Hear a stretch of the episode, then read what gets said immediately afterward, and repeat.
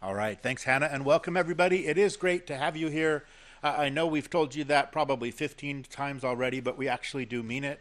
Uh, so, wherever you are joining us, on whatever platform you're with us, um, whether it's the church website or on YouTube or on Facebook or on Twitch or on Periscope, wherever it is that you're watching, we're glad that you're watching.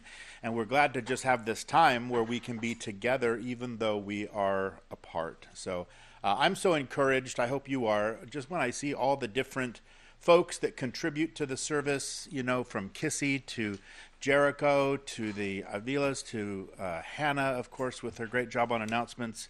Um, and I especially encouraged this morning just by Pastor Mike and just uh, his thoughts uh, just around what it is that we're to be doing uh, during this time uh, you know, in, in our country. Certainly, uh, certainly praying. And I'm just reminded uh, just of a little bit, uh, perhaps a lesson from anatomy that remember, God gave us two ears, one mouth, and we need to use them proportionately. So now's the time for listening and, uh, and for prayer and, and just really to look for opportunities to, to speak the peace of God and to speak the gospel into the things that we see um, happening around us. Just a quick update for you guys on uh, the reopening of the church or the restarting of uh, meeting in person or whatever we want to call it. Um, certainly, we're, we're rejoicing with a lot of the other states and counties that are opening back up, and yet it's just not our time yet. So we continue to watch and we continue to be encouraged by the different sectors of, uh, of the economy or, or uh, sectors that are opening here in Santa Clara County. Uh, it's all steps in the right direction, and our time uh, as a church will come where we'll be able to gather together again. And for some of you, I just want to say right now, I know for some of you that may even produce a little bit of anxiety because you're feeling maybe like you're not uh, quite ready to uh, to come and to be out in public again. And we want to tell you right now uh, that we're that's fine, and we understand that. Uh, and we've been working hard, and I'm super thrilled to announce that uh, we have uh, managed to get uh, internet service installed there at the church building so that when we are able to resume uh, our services uh, in person, we will also be able to continue to make sure that they're streamed as they happen. So, for those of you who feel more comfortable for a while staying at home, the services will continue to be streamed and be available. And, uh, and we really just want to welcome and embrace all of you who are watching us online and may be living elsewhere.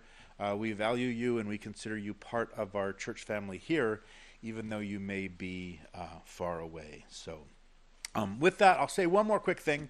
Um, I know each week uh, we ask that if you have a need, that you would reach out to us and let us know. And I want to thank you for those who have reached out for prayer, uh, who or who have reached out uh, for practical needs. But I want to let you know about a need that I have this week that maybe you can help me with. Um, I would personally love to hear from you guys. Uh, if you uh, are so inclined, if you have an extra minute today or this week, um, shoot me a quick email, bill at ccmv.org. Um, and I would just love to hear how you're holding up, how it is that I can be praying for you specifically. I know I've had the opportunity to exchange some emails and, and to connect with some of you. Uh, but I would just love it if you would let me know how I can be praying for you and how we, as a ministry team here at Calvary Chapel Mountain View, uh, can best be serving you during this time. So that's your challenge for this week. Uh, shoot me an email, bill at ccmv.com org. Don't do it uh, during the message because it'll just vibrate and just confuse me. And so, anyway, do it afterward. But I would love to hear from you. So, with all of that said, uh, turn this morning to Acts chapter 15. We're going to finish up uh, that chapter this morning. We're going to look at verses 36 through 41. And of course, we've been in Acts chapter 15 for the last couple of weeks. It is uh, such an important chapter, of course, because it uh, it really defines for us once and for all, and really for the first time in the history of the early church, that important relationship between law and grace. And you remember there was that fierce doctrinal dispute which resulted in the first church council, right? The Jerusalem council, where we saw those church leaders, and it said all of the apostles and the elders all gathered together and they were discussing and they were debating about this critical conflict of faith. And you remember that Luke told us that there was much dispute over this question. We see all of these men who were each so passionate for their personal perspective, but they got together and they sought the Lord together to find out what his heart was on this issue. And we watched, amazingly, we watched as the Spirit really spoke into the confusion and brought about really a sense of clarity on this very important doctrinal disagreement. Now, as, as we finish up the chapter this morning, we're going to find that Acts chapter 15 is the record really of two different disagreements, both that occurred during those early years within the early church. And the first one, of course, we said was doctrinal, but the second one, which we're going to look at this morning, was personal. It was a personal disagreement that involved two very mature very godly Christians. And as a result, I think that Acts chapter 15 is one of those chapters that really provides us with a tremendous amount of instruction because the truth is that conflicts and even uh, deep disagreements between even the most mature Christians in both Christian life as well as in Christian service, those things are going to occur. And they occur on both of those levels within the body of Christ. And so this chapter, I think, really gives us a, a great understanding. And really, I think this morning we're going to see it provides us with a different perspective on how we can look and how we can judge these kinds of deep disagreements. So let's pray and let's really ask the Lord to minister to us this morning uh, through His Word. So, Father, we do thank you for today, Lord, and we thank you for another opportunity to be together, Lord, and most importantly, we thank you for an opportunity to uh, to dive in, Lord, to dig into your word and to be ministered to, Lord, by your Spirit. We pray that He would be our teacher this morning, Lord, that you would give us ears to hear what uh, what He would say to your church, Lord, uh, collectively, corporately, Lord, as well as uh, personally, Lord, and individually. And we thank you uh, Lord, we, we dedicate this time unto you and we set it aside in Jesus' name. Amen. Amen. So remember, when we last left off last time, we saw Paul and Barnabas had returned from Jerusalem back up to Antioch, and they carried with them that letter which kind of held the consensus of the council there at Jerusalem on this issue of the Gentiles and the, the law of Moses. And with it, remember, that letter contained some wisdom and some insights and some advice that the council wanted to provide to those new Gentile Christians there in that region of the different ways that they could show some extra sensitivity to, and the way that they could really live peaceably with their Jewish Christian brothers and sisters as they were mingling there in those close quarters. And we saw the way that the believers there in Antioch, it said that they were greatly encouraged by the letter. And we finished out the chapter as the church was unified. And the church we saw was in another season where it was just thriving as a result of that unity. And then we read in verse 36, so picking up in our text today, verse 36 of Acts chapter 15, it says that then, after some days, Paul said to Barnabas, Let us now go back and visit our brethren in every city where we have preached the word of the Lord, and see how they are doing. So the Apostle Paul, he was a pioneer in evangelism. We've seen that he has this heart to preach the gospel of Jesus Christ in places where there was no Christian community, and certainly there was not even a Christian witness. And yet, what we see here is that he also understood the importance of strengthening and of encouraging those who had already become Christians. I love the way that one author put it. I read this week.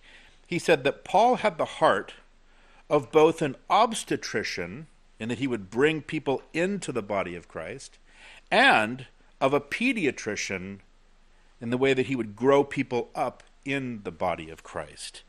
And so it was this kind of pediatrician pastoral heart that Paul had that was motivating him to want to go back, not necessarily for evangelism, but for edification, just to strengthen and to encourage those who had trusted in Jesus on that first journey. Now, we know now that this was really the start of what would be his second missionary journey. It would last for about the next three years. It's going to fill up our time from about here in Acts chapter 15 through most all of Acts chapter 18. It was a journey that started in Antioch and strengthening those churches in Syria and Cilicia, then revisited those very same churches in the regions of Derbe and Lystra and Iconium and Pisidian Antioch.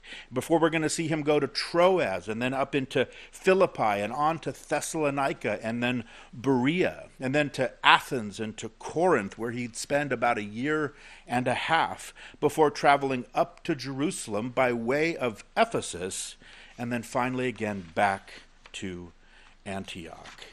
It's a significant trip for the advancing of the gospel we're going to see because it, it started to impact not just that region there in Asia Minor, but this is where the gospel really begins to press fully into Europe. And so we are in for a wild ride in these next few chapters, but it all starts right here. It all starts here with his heart for those baby believers that they had left in those first cities. It had probably at this point been anywhere from about two to maybe even as much as five years since that first journey. And what we remember about that journey is that for the most part, each of those new churches that had been established had been established in cities and in these environments that were really hostile to the message of the gospel. So there was this very serious threat of persecution for all of these cities that Paul and Barnabas had left behind, for these churches that had been established in those places. And so Paul's desire here to return to these churches shows very powerfully the heart that Paul had, not just as an evangelist, but as a shepherd, especially when we consider the things that he had faced the first time that he was in each of these particular places. We saw that it was virtually continual persecution in most every one of these cities.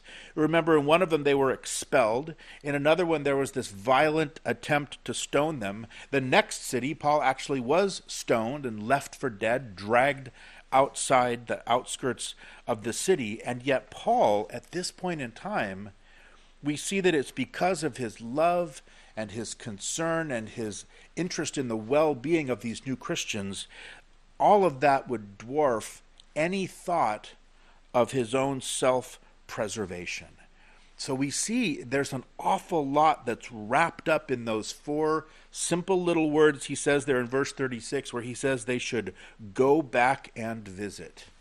Because more accurately, what Paul probably should have said is hey, let's risk our lives again.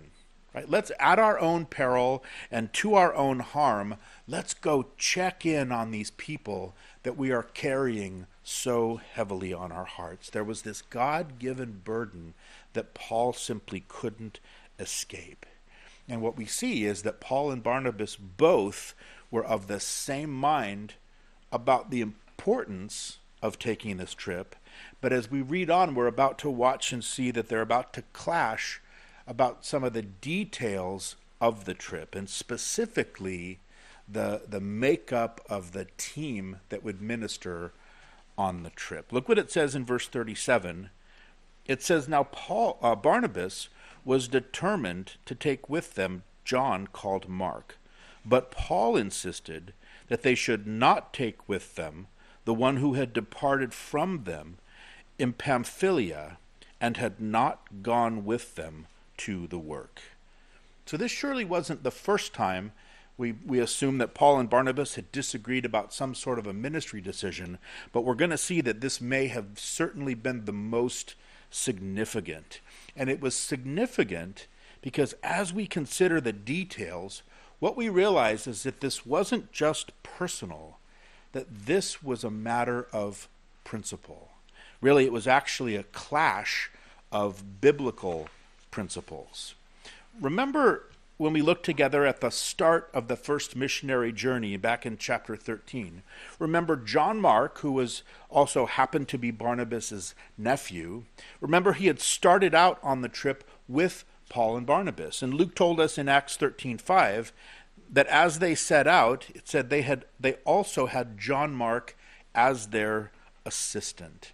And that's important. And the, the idea here is John Mark wasn't just going along as an observer, he wasn't just going along on some sort of a sightseeing trip, but he had an important role to fill. And that word assistant there that Luke used is more literally translated under rower. And we've looked at this before in the idea of those big Roman galley ships. And you had a, you know, a row of rowers, if you would, on the top deck, but then you had this row of rowers that rowed down below, right, underneath the deck. Both of them slaves, right? Each of them servants. And if you had a choice, certainly you'd rather be up in the fresh air of the upper deck. And yet the under rowers were this crucial force that just kept the ship moving. And here, John Mark's position on that first trip is described here as being like that of an under rower, right? Taking that lowest position as a servant. Really, he was there to serve the servants right? To do all of that nitty gritty kind of stuff. Probably had responsibilities for so many of the physical needs that would be involved in a journey like this that covered hundreds and hundreds of miles. Probably made all the arrangements for the lodging and for the food and all of those kinds of details. Whatever it was that was needed on a physical level, so that Paul and Barnabas could do on a spiritual level the things that God had called them to do. So John Mark had been brought along to fulfill this tremendous responsibility to Paul and Barnabas and really carry a significant load on the team until he left them suddenly. Just as this journey was really getting going. Now, the scriptures, we said, they don't tell us why he left, just that he left. And yet, the language in that original account of him leaving, it gives us the sense because the Greek word that's used there to describe Mark departing sort of intimates that he very decisively departed. He split away from Paul and Barnabas, and it carries the idea, it kind of communicates that there was a lack of concern for what it was that he was doing. Like he was leaving Paul and Barnabas, and he didn't really care about the consequences that Paul and Barnabas would have to bear as a result of what he was doing. And we know that there were consequences because notice specifically how Paul points out here not only that John Mark left, but notice he points out specifically when he had done it. He referred to him as the one who had departed from them in Pamphylia.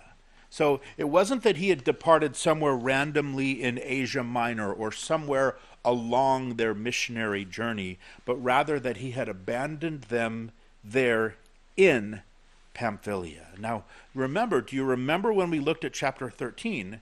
Remember when we saw that Paul and Barnabas had come to that coastal city of Perga there in that province of Pamphylia?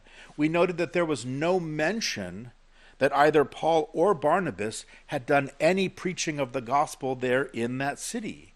And instead, curiously, the narrative kind of took them moving quickly up out of that region and directly up into that area of Antioch Pisidia. And remember, we talked about the fact that it was likely to have occurred because of Paul perhaps contracting malaria malaria complete with everything that went with it, with these headaches that the ancient authors described as having a red hot bar thrust through the forehead. Or maybe today we'd say it would be like a dentist's drill boring through the side of your head. And remember, according to Roman history, we talked about the fact that that low lying sea level area there where Perga was, it was a hotbed for recurring waves of malaria. So many people, including Paul and Barnabas, probably made their way out of Perga and up to Antioch Pisidia, up there at that higher elevation of about 3,600 feet above sea level, in order to escape all that. And here, really, to give Paul the chance to kind of shake off and to, uh, to really recover from that sickness. And the point of all of this is that this would have been precisely the point at which Paul and Barnabas would have needed John Mark the most. Here's Paul literally laying there on some sort of a sick bed, completely debilitated, dependent upon the care of others, and this is right when John Mark chose to abandon them. So it's very real to say that this would have been the ultimate expression of an act of unfaithfulness here in the ministry. And he wasn't just abandoning Paul personally, but in Paul's mind, he was putting in jeopardy the entirety of the rest of this first missionary journey. We think about all of the rest of the difficulties that we've read that Paul and Barnabas would have to endure, and now they would need to endure all that and to weather all that alone with no support at all. And so when we read and we remember and we understand that, now we better understand why it was that Paul insisted that John Mark not be included. This was a matter for Paul of principle. He just didn't consider this to be a wise choice. It wasn't a good idea. And so he strongly, it says, he insisted or he resisted this idea because in his mind, when push comes to shove and when the going gets tough, and of course we know that the going always gets super hard, it always gets tough at some point, as we're serving the Lord. But in essence, Paul is declaring that John Mark just can't be trusted. He can't be trusted to stand. He can't be trusted to kind of hold his place there in the line or to hold his flank, right, in this spiritual warfare in the midst of the battle.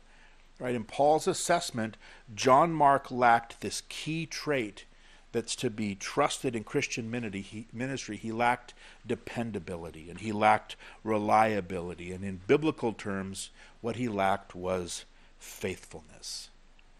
Right? So for John Mark to have abandoned Paul and Barnabas, what he was really doing was walking out on the most important work that was going on in the world at that time, and that was the carrying out of the Great Commission. And as a result, he was really putting in jeopardy the continuation successfully of that work. This wasn't sort of like he backed out on helping a buddy move a couch on a Saturday afternoon. This was a really big deal. And that's the way Paul saw it. Paul was concerned with this principle of faithfulness in the ministry, and that is an important scriptural principle. Now, Barnabas, on the other hand, Luke tells us, was determined to give John Mark a second chance. Because concerning Barnabas's principles, it was his conviction that you just don't give up on anyone because they had failed at some point in the course of their Christian service. He always emphasized and he encouraged people with the fact that God is the God of second chances. And aren't we glad? Amen? Of course, we remember Paul himself, ironically, had been the recipient of Barnabas's grace, right? Of his encouragement. Remember, it was Barnabas when Paul first, after he had given his life to Jesus there on the road to Damascus, when Paul first arrived at Jerusalem, remember, nobody wanted to touch him with a 10 foot pole. And then later it was Barnabas who chose to believe the best about Paul when nobody could believe there even was the best about Paul to be believed. And he did that at a time when Paul so desperately needed it. Now, I don't know about you, but most of the time I think of Barnabas as kind of this easygoing, kind of laid back kind of a guy. But we see here, when it was a matter of his principles, that he was just as resolved and just as determined as Paul was. Literally, what it says there is that he kept insisting that they take John Mark along. Because this is an important scriptural principle.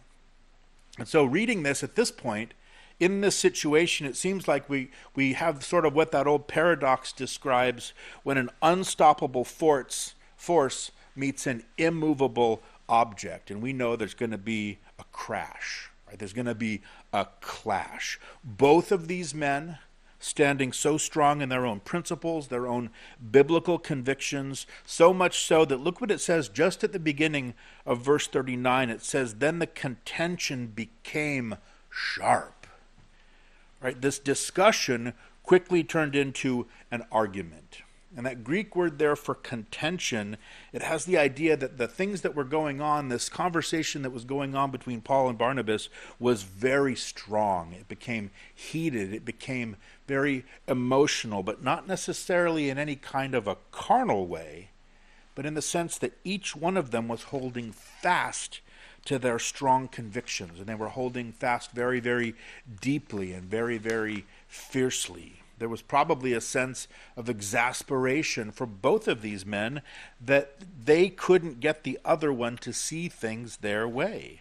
Because both of these deeply held principles, their opposite positions, remember, they were both fully supported by the scriptures. They were both, these opposite principles were expressions also of each man's God given personality. And I don't mean personality in, in a carnal sense, but personality in a very sanctified sense of the way that God had uniquely wired each of these individuals. So it's a clash of God given personalities.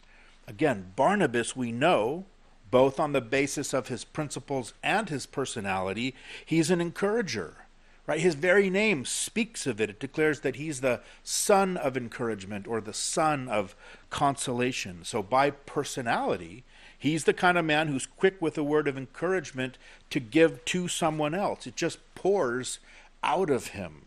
He's quick to come alongside somebody who's hurting and try to, you know, lift them up and then dust them off and then get them back into the fight. And everything that we see about Barnabas here in this passage is perfectly in line with these virtues that we find in the scriptures, right? Both in terms of his principles and in terms of his godly personality. Now, Paul, on the other hand, by personality, we know he's a very strong man. He's a focused man. He's a determined man. He is not a handholder. We just don't see that anywhere in any of the passages of the Bible. He's filled with grace and yet filled with exhortation to stand and to walk in that grace. And so, concerning his principles, he had this deep concern for the work of God and for the fact that it always be done well. And when we think about the sobriety and the awe with which the Apostle Paul approached the work of the Lord, it was impossible, it's unmatched I think, the way that the Apostle Paul looked at this. In his mind, no work of God, right? No work that involved the eternal destiny of the souls of men and women, no work like that should ever be risked by putting it into the hands of unfaithful people. And we know this continued right up to the very end of his life. Even when his martyrdom was right around the corner, he still held on to this same deep conviction.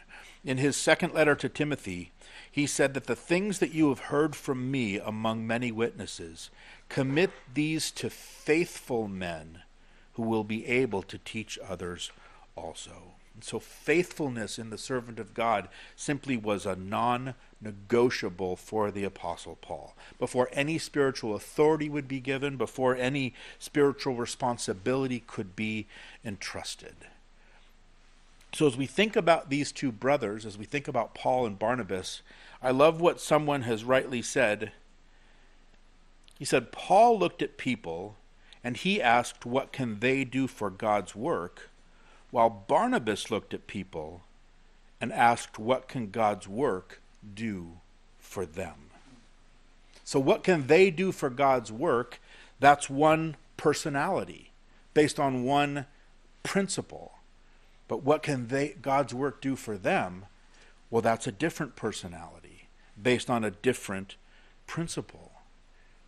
And so here the situation is we have these two dedicated, godly, mature men, the very same men who had helped bring unity to the church, and yet they were at an impasse on this issue. So much so that look at the rest of verse 39. It said, The contention became so sharp that they parted from one another. And so Barnabas took Mark and sailed to Cyprus, but Paul chose Silas and departed, being commended by the brethren to the grace of God. They just couldn't come to an agreement, so they ended up actually splitting up. Right? Ten years of deep friendship, six years as co laborers together in the ministry. And so the question that we ask, right, we want to know why this happened. Whose fault was this? Which one of these men was in sin in this situation? But that, honestly, I believe, is a mistake to ask that question.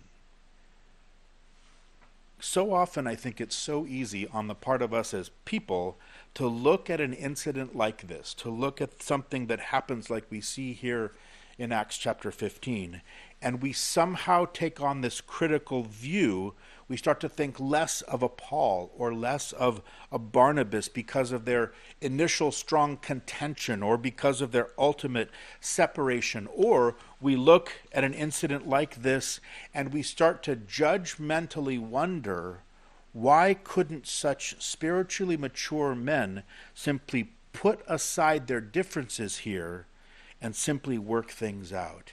And yet, I truly believe that to judge it in that way is an overly simplistic approach, and it's a great mistake for us. And unfortunately, I think it's a mistake that gets repeated over and over by people today. People tend to judge these kinds of situations, these kinds of divisions, when we see them amongst God's people or God's leaders. What I think is important for us to understand here is that what is really going on here really has nothing to do with John Mark specifically. Right? Nothing at all. But what is really in play here are two very powerful forces within both Paul and Barnabas, and that is their God given principles and their God given personalities. Both of each, as we've seen, are fully in line with what we find in the scriptures. We could even say that Paul was right, I think, about the work, but Barnabas was right about the person. And the fact is, I think what's important for us to remember is that it takes both kinds of people in the body of Christ to advance God's kingdom, each of them in their own place. And sometimes these different kinds of people are just not going to see eye to eye on every issue, even though we know that we're all on the same side. That's why Paul would write to the Corinthians that there are different kinds of gifts, but the same Spirit distributes them. There are different kinds of service, but the same Lord. There are different kinds of working, but in all of them and in every one, it is the same God at work. And so I really want us to realize this morning that what is going on here between Paul and Barnabas, I don't believe, has anything at all to do with sin. Most divisions do. Most divisions do occur because of sin, but not this one. Right? That's a completely different sermon for a completely different day on a completely different text. But that's not, I don't think, what we're talking about here in this text. I just don't see that the scriptures give us any evidence that one or both of these men was acting sinfully.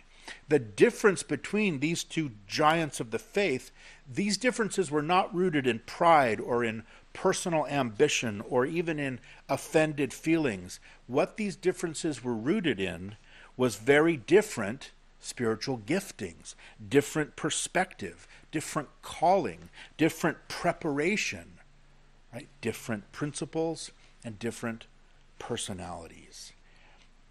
And I think that we can head down a pretty dangerous road, right, which so many I think are quick to do, and that is to judge and to condemn another person's biblical convictions or another person's biblical principles or their God given personalities. And what I mean by that is that so often we can look at another servant of the Lord or maybe a leader, right, in God's church, and we can judge them because we somehow conclude that if only they didn't emphasize such and such so much, or maybe if they did emphasize such and such a little more, that they would be better, right? That their ministries would be more effective, or maybe if their personality was a little more of this and a little less of that, or vice versa, that then their witness would be more powerful, that they would be more fruitful.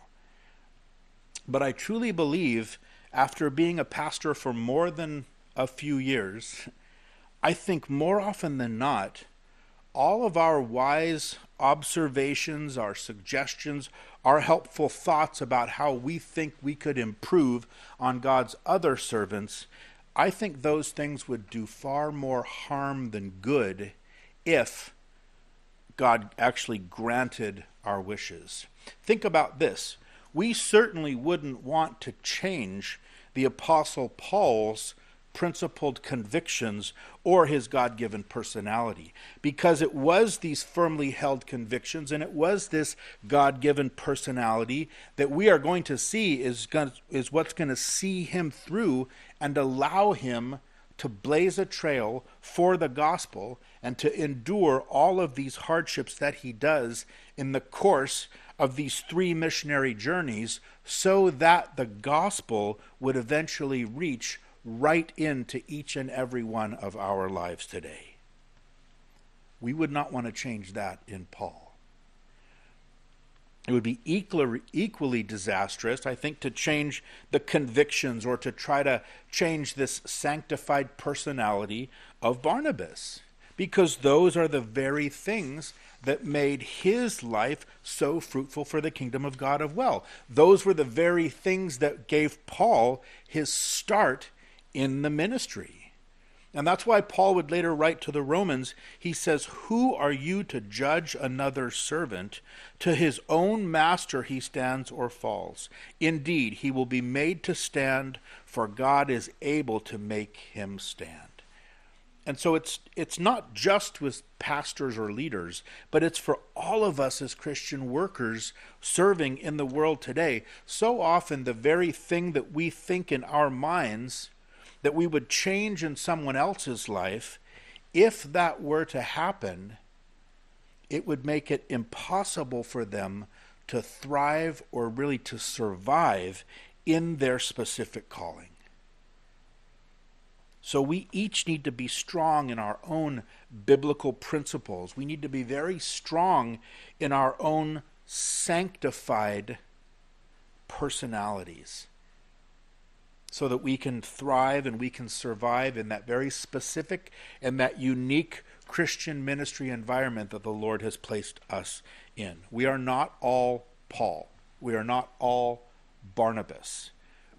Right? What we are all is we are all his workmanship, Paul says, created in Christ Jesus for good works, which God prepared, prepared beforehand that we should walk in them. Remember, God has prepared the works, and he's also prepared the workers for those works.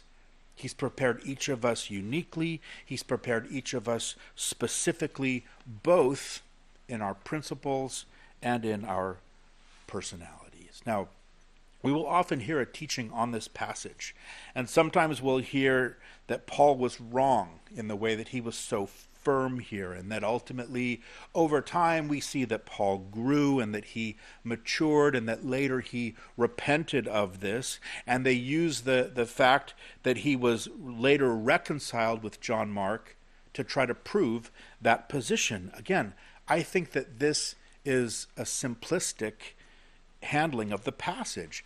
Of course, it is true that later in Paul's life, he did have a reconciliation with John Mark. He talks about it when he writes to Timothy again in 2 Timothy chapter 4. Paul says that only Luke is with me. He says, Get Mark and bring him with you, for he is useful to me for ministry. So reconciliation does indeed occur, but not because Paul had been wrong here in Acts 15. I'm inclined to believe more likely that it was John Mark who grew mightily over those years, grew in his faithfulness, in his spiritual maturity, as he served under his uncle Barnabas, and then that Paul later in life recognized that growth and was reconciled with him. I think it's very true. Another observation made on this passage that Paul's decision was the right decision at the time, but not for all time. Right? How many decisions do we make in our lives that we know are the right decision at the time, but they may not necessarily be the right decision for the rest of time because things change, right? And because people change. Ultimately, we know that John Mark first ministered there with Barnabas, then served under the Apostle Peter, and that when he was introduced again to Paul, he was likely a completely different man. And of course, it's this very same John Mark who then later in life would be used by the Holy Spirit to author the second of our Gospels. So we need to trust that the Lord is capable of moving his servants around so that they're best positioned not only for the benefit of the ministry, but really for the benefit of the servant and their growth in the ministry. Look what we read at the end of verse 39. Said again, uh, Barnabas took Mark, sailed to Cyprus. Paul chose Silas and departed, being commended by the brethren to the grace of God, and he went through Syria and Cilicia, strengthening the churches. So Barnabas was right, he was the right man for Mark, but I think Silas was the right man for Paul. Each at this this specific point in their ministries. What we'll see is that Silas is going to come is going to become a very important part of Paul's ministry team he was one of, it said there that he's one of the leading men among the brethren. We know that he was a prophet. Acts 16 tells us that he was a Roman citizen. Right? We know that he likely spoke Greek. And in all these things, he was perfectly positioned to be the support for Paul and to co labor with him as that ministry pressed into Europe, which may not have even been in Paul's mind at that point, but we know that they were in the mind of God. And it's ironic, isn't it, that Silas was probably even better positioned. He was better equipped personally to support Paul than would have a, a, Jew from Cyprus like Barnabas been, or his Jewish nephew John Mark, who was from Jerusalem. Silas was the perfect co laborer as the gospel would press in to Europe in this next phase. Don't we love the way that God can do that? Don't we love the fact that we can trust that God knows what he's doing? And of course, we, we can't leave this passage without just quickly observing the greatest lesson of all that's here is that ultimately God can bring multiplication even out of division.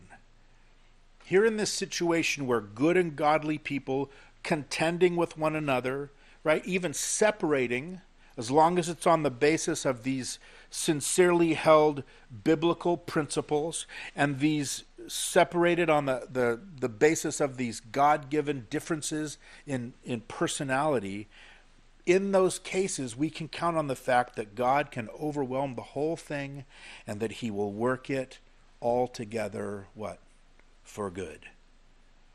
Right? That all things uh, that God works for the good of those who love him, who've been called according to his purpose. So, in the end of all of this contention and separation, God does exactly that, and he actually now ends up with two different missionary teams and two different missionary journeys, both of which he blessed. So when we look at situations like this, we can never underestimate the grace of God and the, the ways of God and the wisdom of God, which is always at work in situations just like this. We should think of this separation of Paul and Barnabas as a cooperative action, not as a competitive one. Right? The more work was accomplished. And we see this very prominent and very important theme that's developing here and emerging in the book of Acts. And that's that theme of the reality of unity in the midst of diversity within the body of Christ. Right? We've just seen that though the Jewish believers and those first Gentile Christians, they were first recognized as different, and yet it was the gospel that they believed and the faith that they held in common. That's what connected them together. And so, too, Paul and Barnabas, they have very different gifts and they have different perspectives and they have different callings. And yet, to the end, the scriptures tell us that they remained one in the faith and connected by a genuine love for one another. So their, their parting was simply a division, it wasn't a divorce.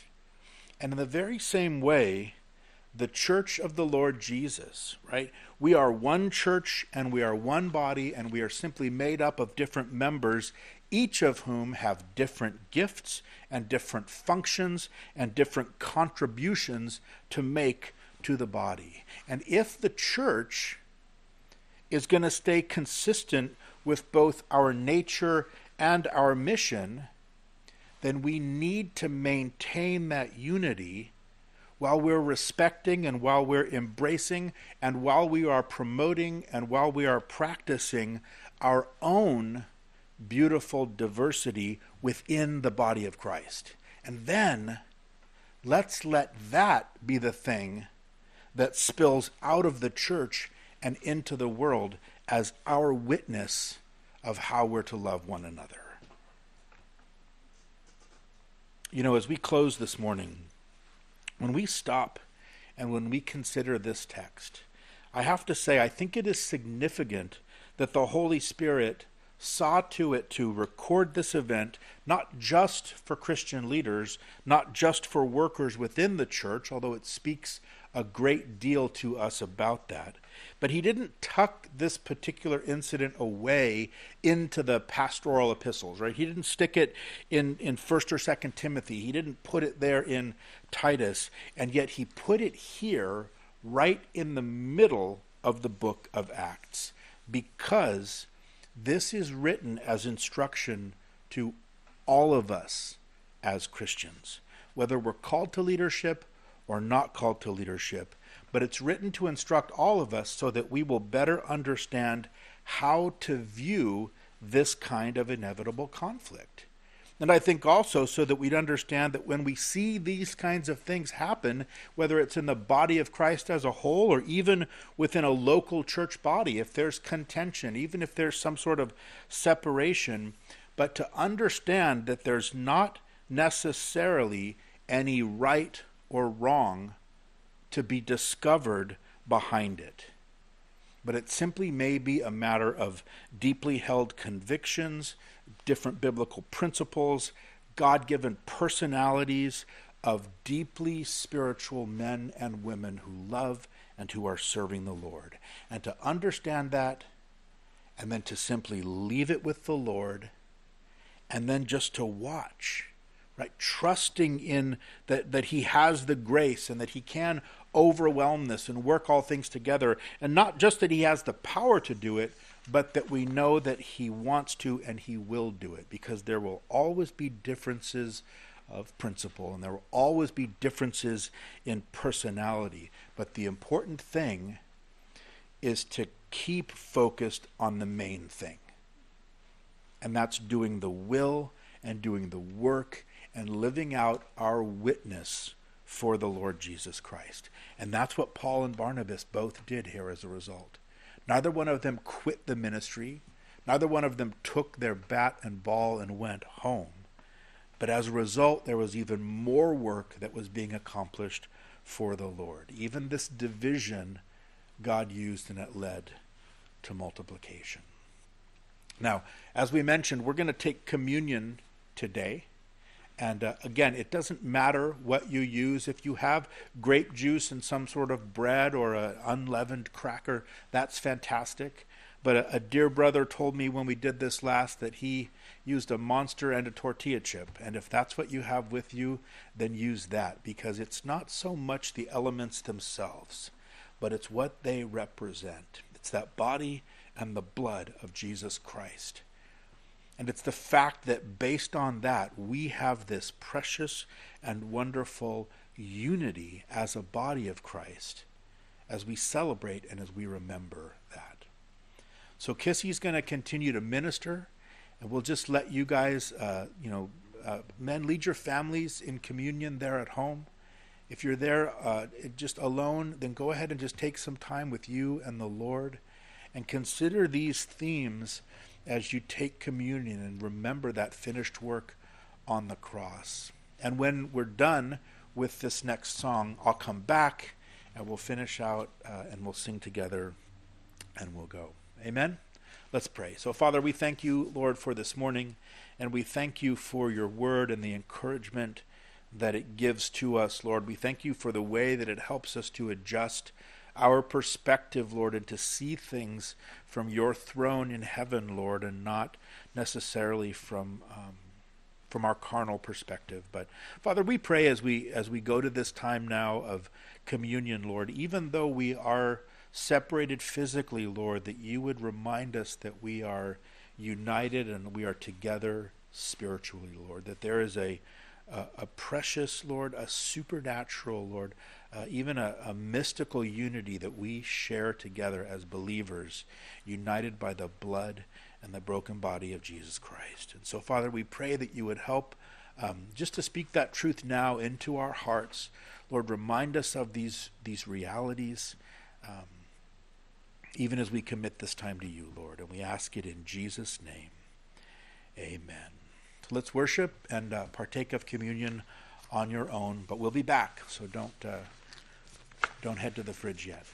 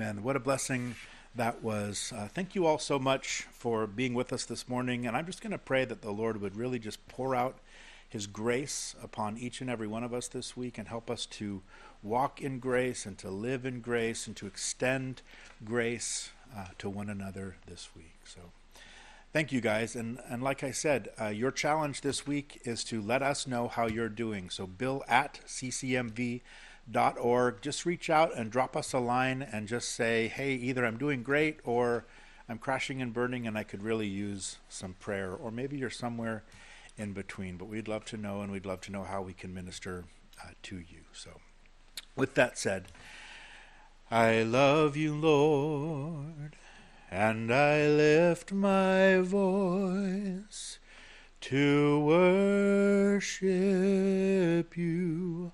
O my soul, rejoice. Take joy, my King in what you hear. Let it be a sweet, sweet sound in your ear. Let it be a sweet, sweet sound in your ear. Amen. God bless you guys this week. Be blessed. We'll see you next time.